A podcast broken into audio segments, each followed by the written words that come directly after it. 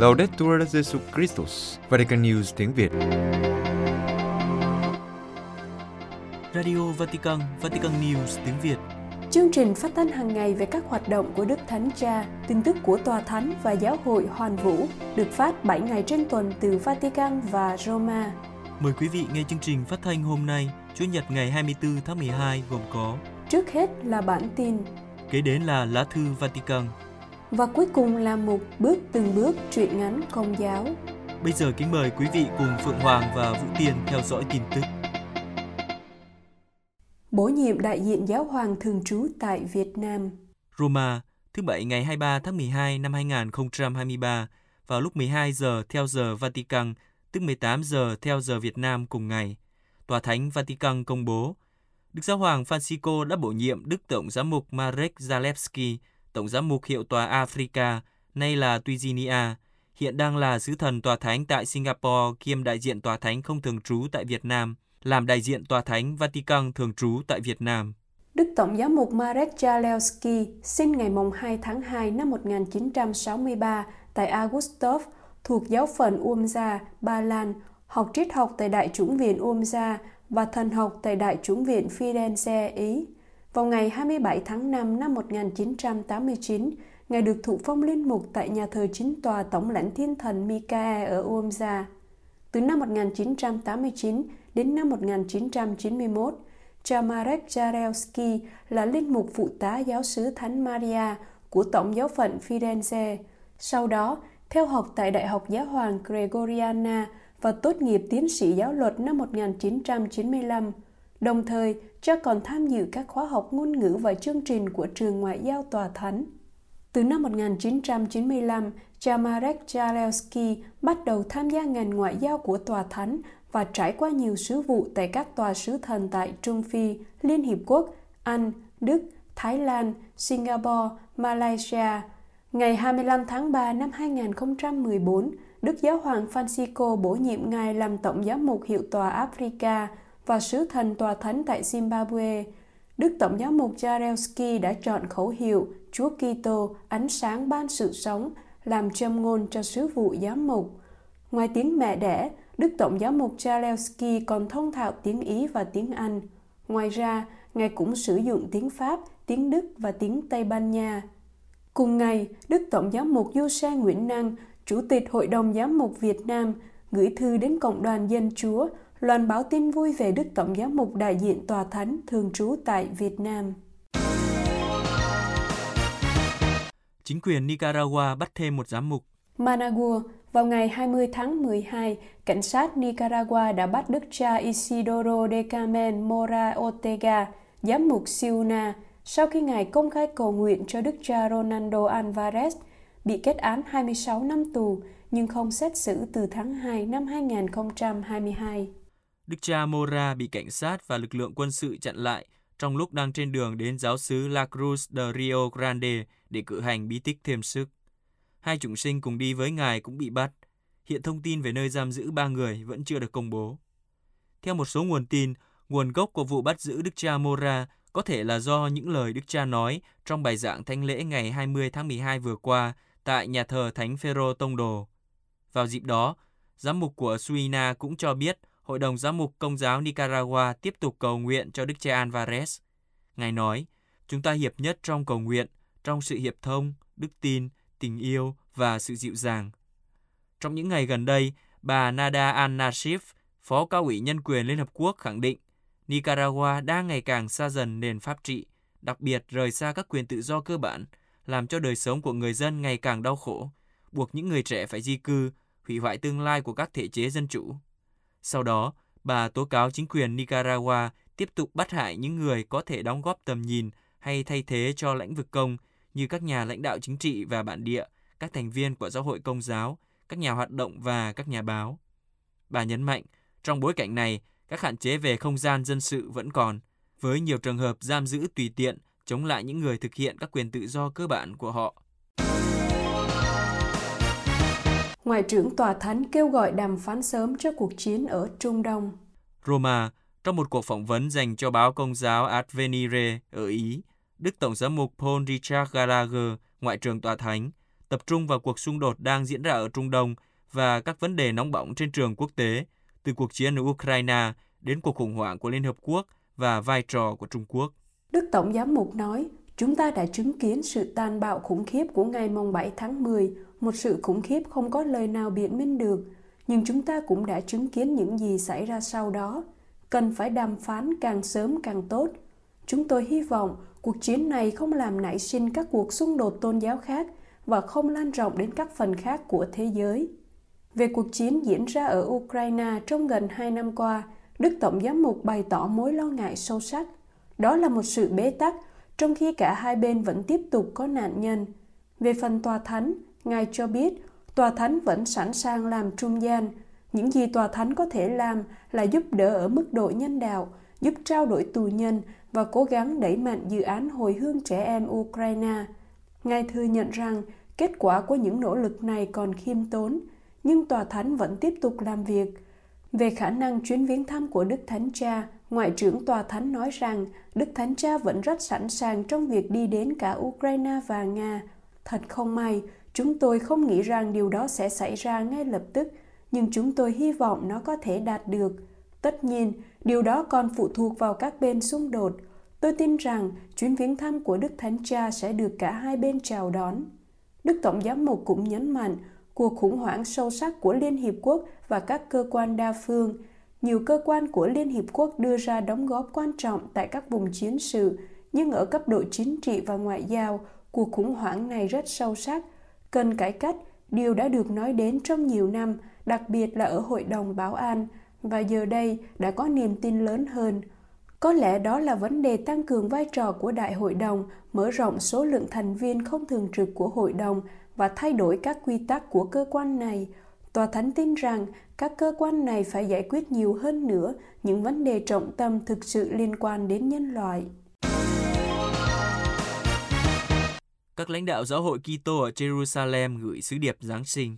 Jerusalem, các thượng phụ và thủ lãnh các giáo hội Kitô ở Jerusalem gửi sứ điệp Giáng sinh khích lệ các tín hữu hy vọng giữa chiến tranh vì cách đây 2.000 năm giữa cảnh đau khổ của thế giới, trẻ em bị sát hại, sự hiện diện của những người lính, Chúa Giêsu đã sinh ra để ban bình an cho mặt đất, thì ngày nay cũng vậy, một lần nữa giữa thảm trạng chiến tranh, từ Bethlehem, Chúa sẽ ban niềm hy vọng cho thánh địa và toàn thế giới. Trong sứ điệp công bố ngày 21 tháng 12, các vị nhận định rằng năm nay lễ Giáng sinh được cử hành tại nơi Chúa sinh ra trong thời điểm thảm họa mới, với chiến tranh khủng khiếp, gieo rắc đau khổ cho nhiều gia đình trong khắp khu vực. Tuy nhiên, cũng chính trong một thế giới như thế cách đây 2.000 năm, Thiên Chúa vẫn sinh ra để ban cho chúng ta niềm hy vọng. Thực vậy, Chúa đã sinh ra giữa những đau khổ và đã chịu đau khổ vì nhân loại cho đến chết trên thánh giá, để ánh sáng hy vọng chiếu soi thế giới chiến thắng bóng tối. Ngay cả hôm nay, trong thời điểm xảy ra những thảm họa mới xé nát nhiều dân tộc, niềm hy vọng cho toàn thế giới có thể được tái sinh ở Bethlehem, trải dài từ Jerusalem cho đến tận cùng trái đất, nhằm mang lại ánh sáng cho cả những người đang sống trong bóng tối của sự chết. Các thượng phụ và thủ lãnh các giáo hội nhắc lại rằng bạo lực chiến tranh đã mang đến đau khổ không thể tưởng tượng được cho hàng triệu người ở thánh địa. Đối với những người đang sống giữa những cảnh ghê rợn của chiến tranh, niềm hy vọng dường như xa vời không thể có được. Tuy nhiên, chính trong thế giới này, Thiên Chúa đã sinh ra để trao ban cho chúng ta niềm hy vọng. Chính giữa nhiều tội lỗi và đau đớn, Thiên Thần hiện ra với các mục đồng để loan báo một thông điệp hy vọng và niềm vui cho thế giới. Trong sứ điệp, các vị lãnh đạo còn tố cáo mọi hành động bạo lực và mời gọi mọi người đang sống ở thánh địa và khắp nơi trên thế giới tìm kiếm ân sủng của Chúa để học bước đi cùng với người khác trên con đường công lý, thương xót và hòa bình.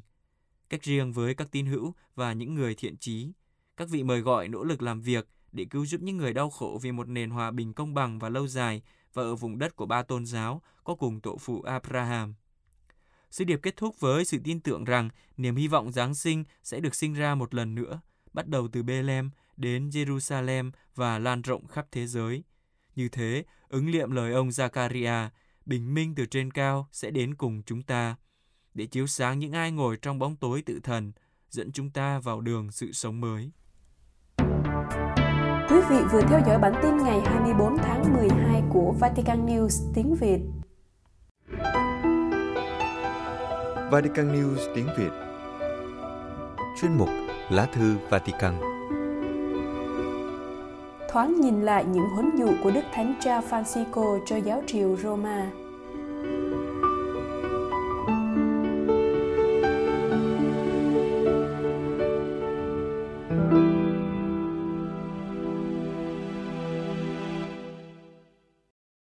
Kính thưa quý thính giả, tuần qua Đức Thánh Cha có cuộc gặp gỡ cuối năm dành cho Hồng Y đoàn và các vị lãnh đạo tại Tòa Thánh.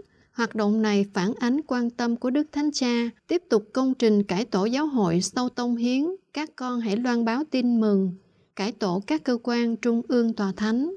Các vị giáo hoàng tiền nhiệm của Đức Thánh Cha Đương Kim thường nhân cuộc gặp gỡ Hồng Y đoàn và giáo triều Roma vào dịp trước lễ Giáng sinh đến chúc mừng Ngài để kiểm điểm những sinh hoạt nổi bật của giáo hội Hoàng Vũ và Tòa Thánh trong năm sắp kết thúc và nói đến viễn tượng giáo hội trong năm mới. Nhưng Đức Thánh Cha Francisco có quan tâm khác. Ngài nhấn mạnh những tiêu cực cần loại bỏ và vun trồng những đức tính, những người phục vụ tại Tòa Thánh cần có. Vatican News tiếng Việt đã đưa tin về cuộc gặp gỡ vừa qua của Đức Thánh Cha với giáo triều. Hôm nay, kính mời quý vị cùng nhìn lại những huấn dụ của Đức Thánh Cha Francisco cho giáo triều Roma trong những năm trước. Trong cuộc gặp gỡ cuối năm lần đầu tiên, 21 tháng 12 2013, tức là 9 tháng sau khi được bầu làm giáo hoàng, Đức Thánh Cha đã nêu bật ba đặc tính những người phục vụ trong các cơ quan trung ương tòa thánh cần phải có. Đó là khả năng chuyên môn, tinh thần phục vụ và đời sống thánh thiện. Khả năng chuyên môn đòi phải học hỏi, nghiên cứu và cập nhật, phải có tinh thần phục vụ cho giáo hoàng và các giám mục, giáo hội hoàng vũ và giáo hội địa phương. Nếu không có khả năng chuyên môn thì dần dần người ta rơi vào sự tầm thường, những hồ sơ trở thành những phúc trình rập theo khuôn mẫu và những thông báo không có men sự sống, không có khả năng tạo ra những chân trời cao cả.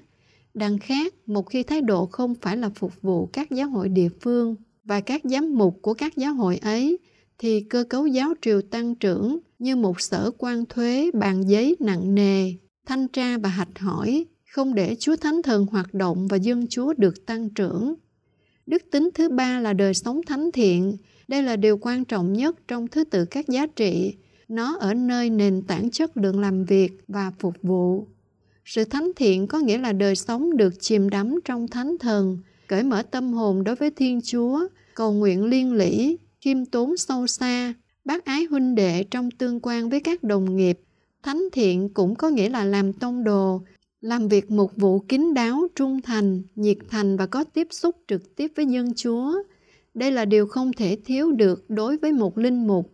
Đức Thánh Cha đặc biệt nhấn mạnh điều này, sự thánh thiện trong các cơ quan tòa thánh cũng có nghĩa là chống lại thói nói hành nói xấu.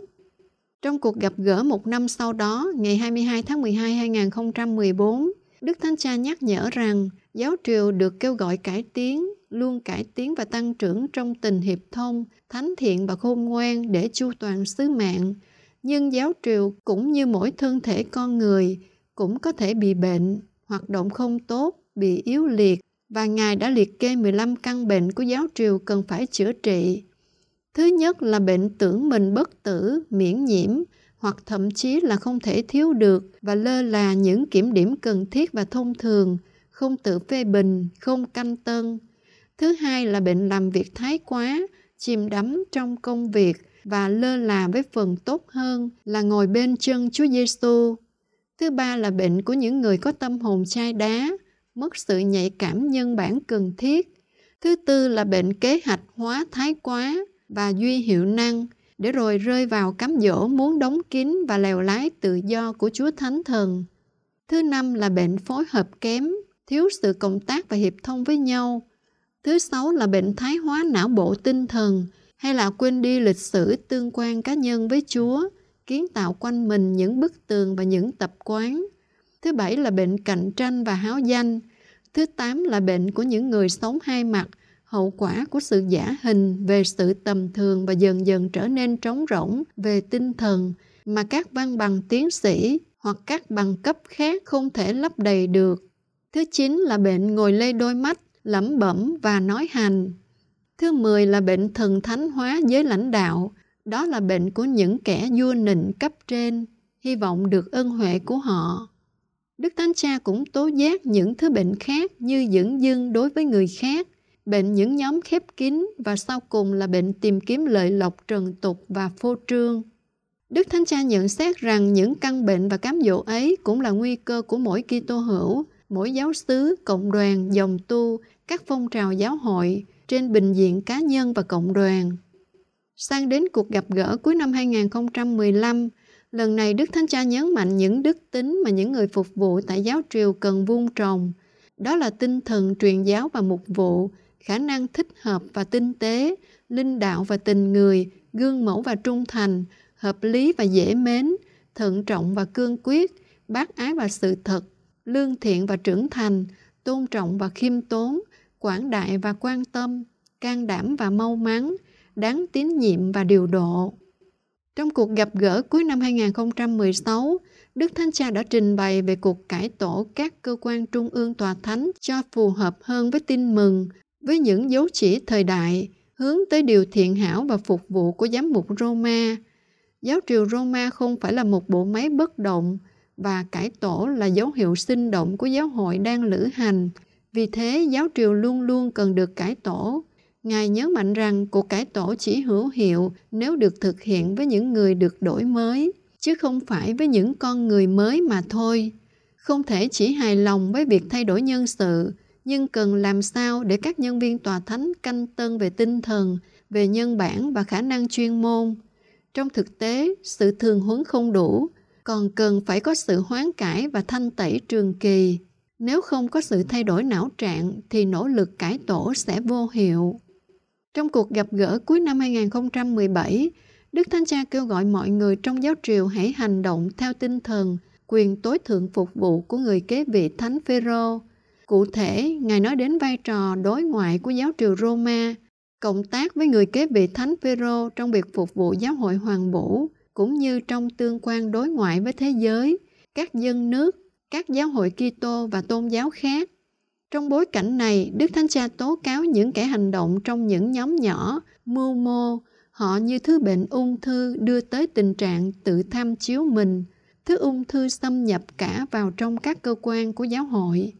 Đức Thánh Cha đặc biệt cảnh giác chống lại một nguy hiểm khác, nguy hiểm của những kẻ phản bội sự tín nhiệm hoặc những kẻ lợi dụng tình mẫu tử của giáo hội, tức là những người được tuyển chọn kỹ lưỡng để tăng cường sức mạnh cho giáo triều và cho sự cải tổ. Nhưng rồi họ không hiểu trách nhiệm cao cả của họ để cho mình bị hư hỏng vì những tham vọng hoặc hư danh và khi họ bị loại trừ một cách tế nhị thì họ tự tuyên bố một cách sai lầm là những người tử đạo của chế độ của một giáo hoàng không được thông tin đầy đủ của bè phái cũ thay vì đấm ngực nhìn nhận tội lỗi của mình. Trong cuộc gặp gỡ giáo triều cuối năm 2018, khác với những năm trước, Đức Thánh Cha Francisco đề cao kết quả cuộc cải tổ giáo triều được tiến hành cho đến nay như những cố gắng làm sáng tỏ và minh bạch hóa trong lĩnh vực kinh tế. Ngài đặc biệt cảm ơn các linh mục, tu sĩ nam nữ và giáo dân nhiệt thành Cuối năm 2019, trong cuộc gặp gỡ giáo triều, Đức Thánh Cha nói về công trình cải tổ giáo triều Ngài đã bắt đầu từ khi lên làm giáo hoàng và lần này Ngài đặc biệt nói về Bộ Giáo lý Đức tin, Bộ Loan báo tin mừng, Bộ Truyền thông và Bộ Phục vụ Phát triển con người toàn diện. Ngài không quên tái cảnh giác chống lại thái độ cứng nhắc.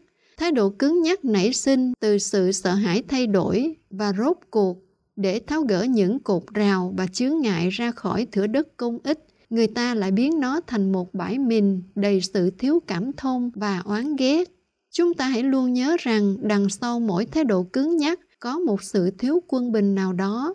Cứng nhắc và thiếu quân bình nuôi dưỡng nhau như một cái vòng lẫn quẩn trong buổi tiếp kiến giáo triều cuối năm 2020, Đức Thánh Cha kêu gọi đừng vội xét đoán những gương xấu trong giáo hội dựa trên các cuộc khủng hoảng do những gương mù gương xấu hôm qua và ngày nay. Bao nhiêu lần cả những phân tích của chúng ta về giáo hội dường như là những trình thuật không có hy vọng. Một nhận xét về thực tại không hy vọng không thể được gọi là thực tế.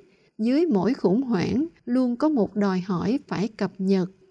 Cuối năm 2021, khi tiếp kiến giáo triều, Đức Thánh Cha mời gọi mọi người bước qua cánh cửa Đức Khiêm Nhường và đồng thời Đức Thánh Cha đề cao nhân đức này như động lực giúp thi hành tiến trình Thượng Hội đồng Giám mục Thế giới về sự hiệp hành trong giáo hội.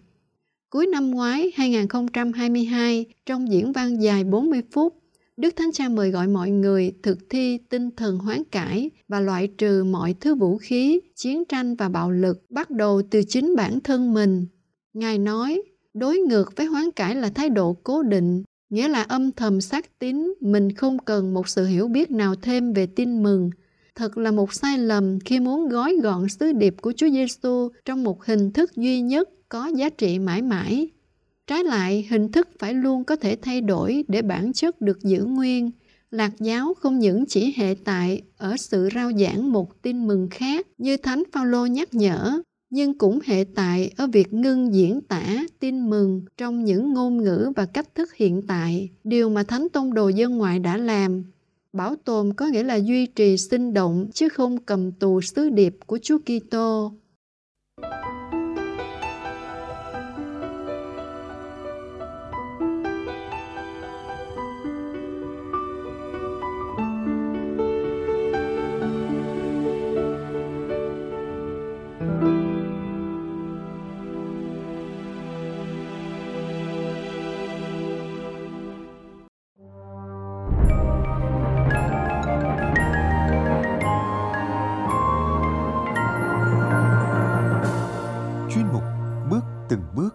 Truyện ngắn nhà đạo của Vatican News tiếng Việt.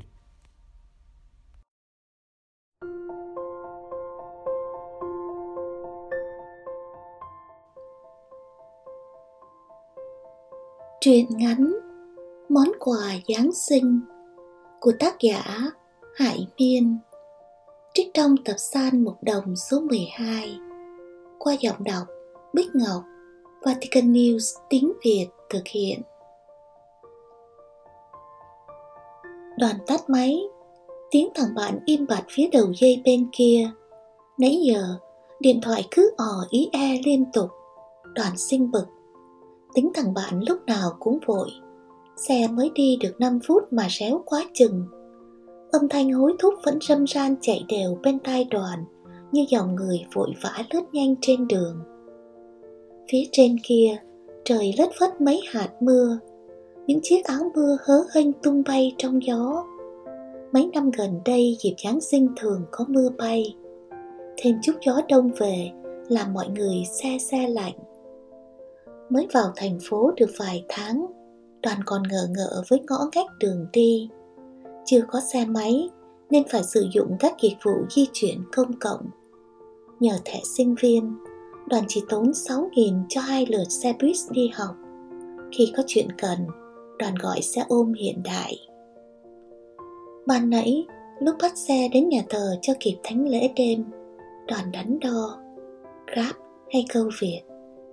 Mấy lần vào Sài Gòn, đoàn quen đi Grab, nay vào lại, đoàn thấy câu Việt cũng thịnh hành. Áo đỏ áo xanh chạy khắp phố. Mà thú thật, chỉ dân quê lên tỉnh mới phân vân mấy chuyện không đáng suy nghĩ như vậy dân thành phố này quen gì đi đó. Hơi sức đâu mà suy nghĩ với băn khoăn. Ai cũng ráng chạy để bắt kịp nhịp sống. Được một lúc, đoàn quyết định chọn câu việt vì nghe có vẻ gần gũi và thân thương. Xác nhận chuyến đi xong, đoàn thất vọng. Ảnh avatar bác tài chân thực hơn mức bình thường.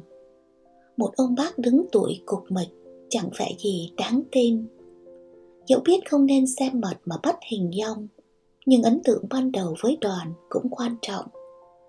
Mỗi lần gặp nhau trong đời là một lần duyên. Đoàn cũng mong được gặp điều may mắn.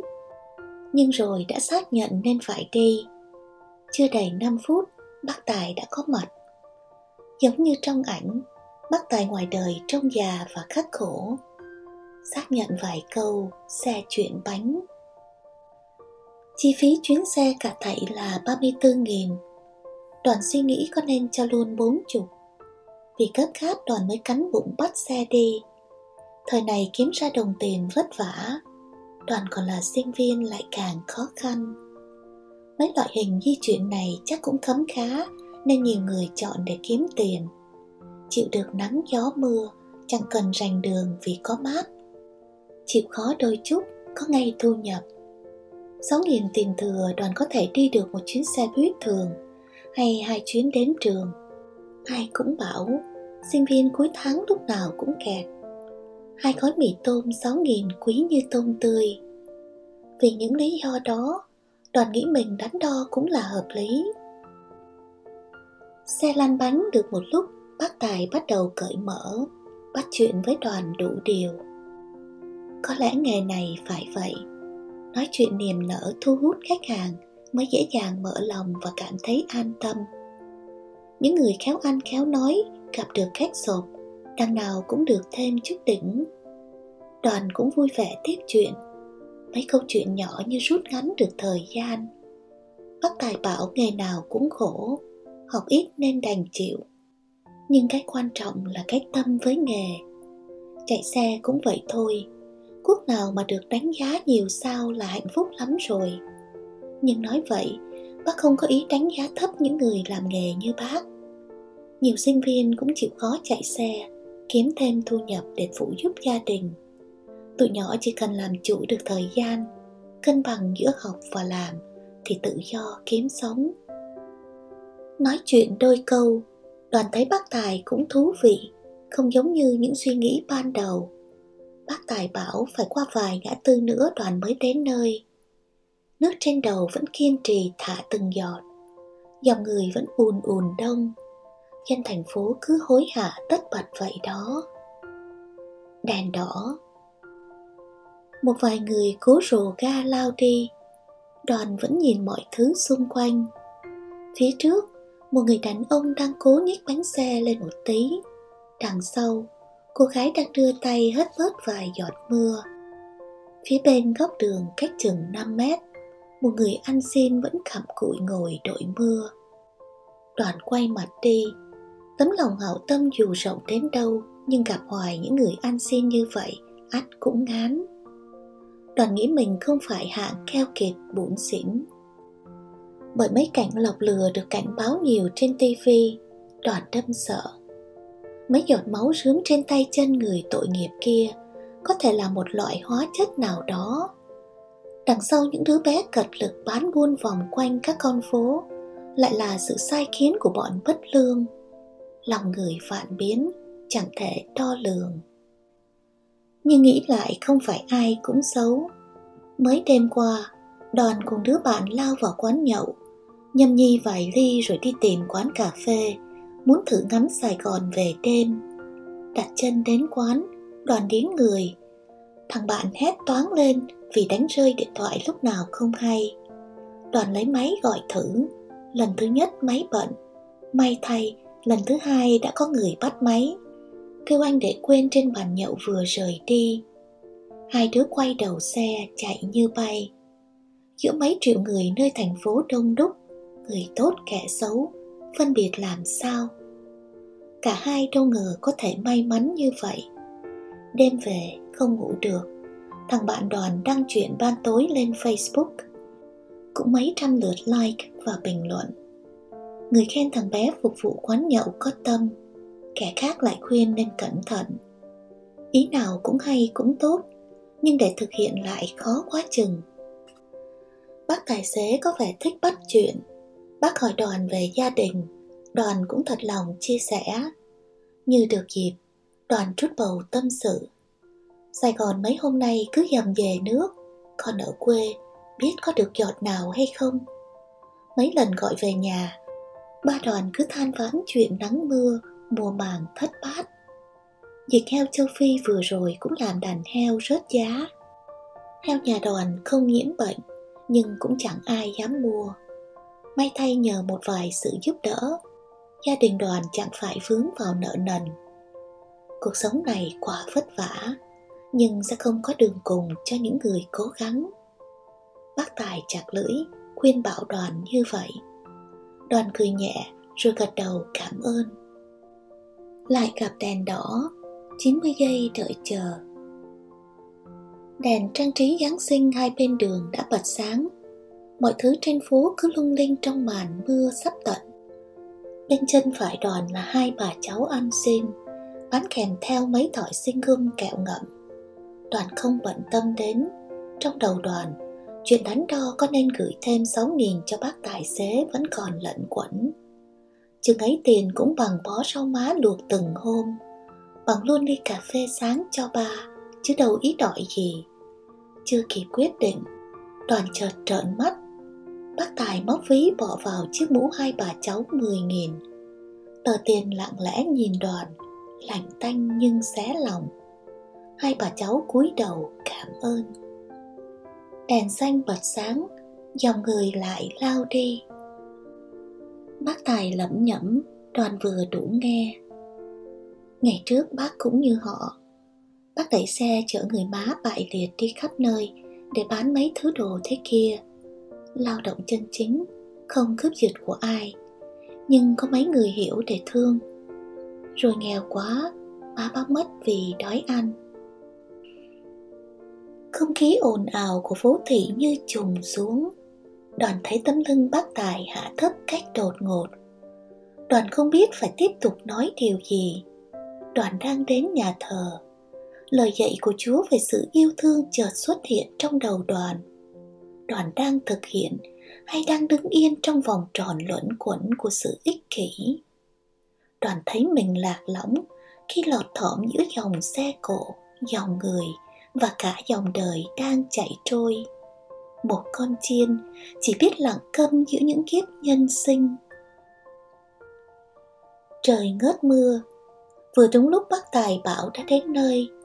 Ánh đèn lấp lánh chung quanh khuôn viên giáo đường đập vào mắt đoàn dòng người đông đúc vẫn loay hoay kiếm vài bức ảnh bên cạnh hang đá chúa hải nhi trước lúc rời đi, bác không quên gợi lời xin lỗi vì đã kể mấy câu chuyện buồn cho đoàn nghe Bác Tài bảo đoàn ráng học để không lao động cực khổ như bác và có thể phụ giúp ba má. Sống trong đời sống cần có một tấm lòng. Một sự thanh lặng chộp lấy tâm hồn đoàn. Đoàn móc túi gửi luôn bác Tài 50 nghìn. Đoàn bảo bác giữ luôn số tiền thừa. Rồi lặng lẽ nhìn người đàn ông chìm vào đoàn người hối hả ngoài kia. Nhịp chuông nhà thờ đêm Giáng sinh ngân vang, nhưng không hiểu sao, đoàn lại buồn đến nao lòng. Thằng bạn nhìn đoàn không hiểu chuyện gì, nhưng đoàn biết Chúa đã gửi cho đoàn một món quà Giáng sinh thật ý nghĩa.